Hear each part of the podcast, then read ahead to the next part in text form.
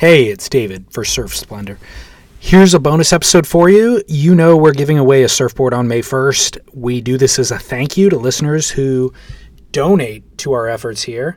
We have a PayPal and Venmo set up for you to support on surfsplendorpodcast.com slash donate. Timpone Surfboards very generously has donated a surfboard for the past three years in the month of April in their Maui Leaf Light construction to honor Earth Day.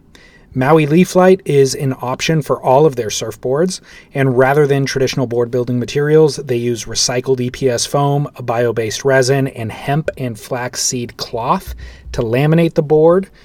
I asked Jeff Timpone and his son Nick to send me some thoughts about the board and about the state of sustainability in surfboards and the certification process for eco boards. And I've been including some of that info in the introduction of each episode this month, but much of it didn't fit into those episodes, so I've got it all here for you in this bonus piece. It's Jeff Timpone's son, Nick Timpone, whose voice that you're going to hear. He has a degree in sustainable science management from the University of Hawaii Maui College, and he does the laminating for his pops. So, the board that they will build, one lucky winner, is a channel bottom bat tail the model is called the Nub, and you can see photos of it again on surfsplendorpodcast.com slash donate. And then you can also get in on this giveaway as long as your donation is received by May 1st. So thanks for that. And without further ado, I'll leave it to Nick Timpone, and then I'll be back next Wednesday. All right. Thanks, everybody. Something that I find to be true about sustainability when you're applying it to a product or a process, um, even to a company or a community, is it comes from the grassroots up. You know, it starts at the bottom, you know, at the lower level. Uh, very rarely does it come from the top down. You need sustainability to be built into the smallest elements at the bottom and uh, that can be everything from the actual physical product or you know to the passion of the person the person who's putting the intent into it. Um, the reason why it works that way i find is because at a smaller to medium level if we're talking about business even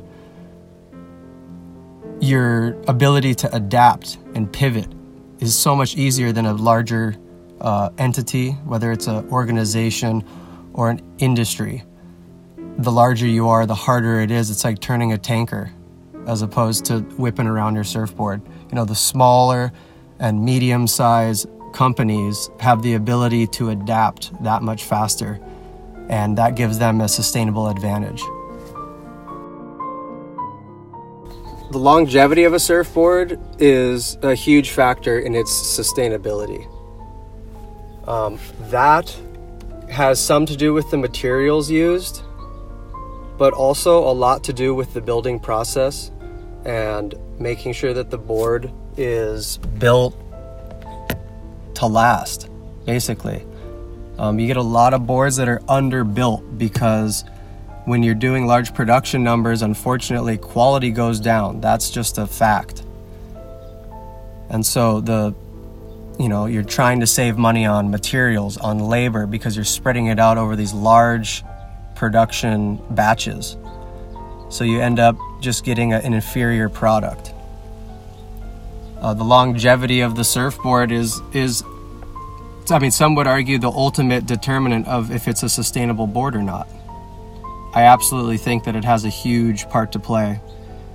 Um, so, in saying that, you know, by also using alternative materials that have low impact and building a board correctly so that it'll last, you know, not overshaping the blank, not under glassing or under or over sanding the board, that is all going to help in a surfboard's longevity. And if, if you can have a board for several years compared to several months, that is a huge reduction in the footprint of a surfboard. Building a board correctly, using the right materials, and it's all to optimize what you have to work with, where you're working with it. So, longevity is huge and possibly even more important than at this point the materials. any good sustainable strategy is going to have a whole section or team dedicated to transparency and accountability. A lot of the advancements in sustainable surfboards that we hear about are in the material front and in the construction front or on the construction front. And other than that, like I stated earlier, we're limited to what's available to us as far as the ad- advancements of products and also regionally what's available to us. N- not all materials are accessible to everyone. And being here in the islands, we know that very well uh, because we have dealt with that and continue to deal with that all the time, trying to source these alternative materials. So, transparency and accountability are huge because they move from the product and the responsibility and impact of the product to the business. It's extremely important, mainly for the rest of the industry to see what you're doing and see what's happening, where you're having successes, where you're having failures, and to learn from it. If you have a certain recipe and no one else has it and you're killing it with that recipe, then you don't want to share it with people. So, but from a sustainability standpoint, you want to be able to share almost like research and scientists. You want to be able to share that with your peers so that they everyone can build off of it. Um, the way that we increase transparency with our Maui Leaf Light surfboards is we try to include the logos of the materials that we use in the board. So we'll have a US blank logo or a Marko foam logo, um, and we'll have a Entropy Resins logo as well. We also, I mean, we build our boards in Maui and Maui only, so we don't necessarily feel that we have to state where it's from, but we've always included a laminate that says made in Hawaii.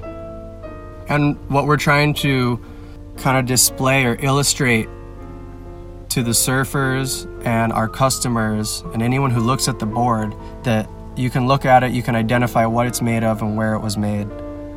That's just that's increasing transparency by the simplest ways, but it's also you believe in that product.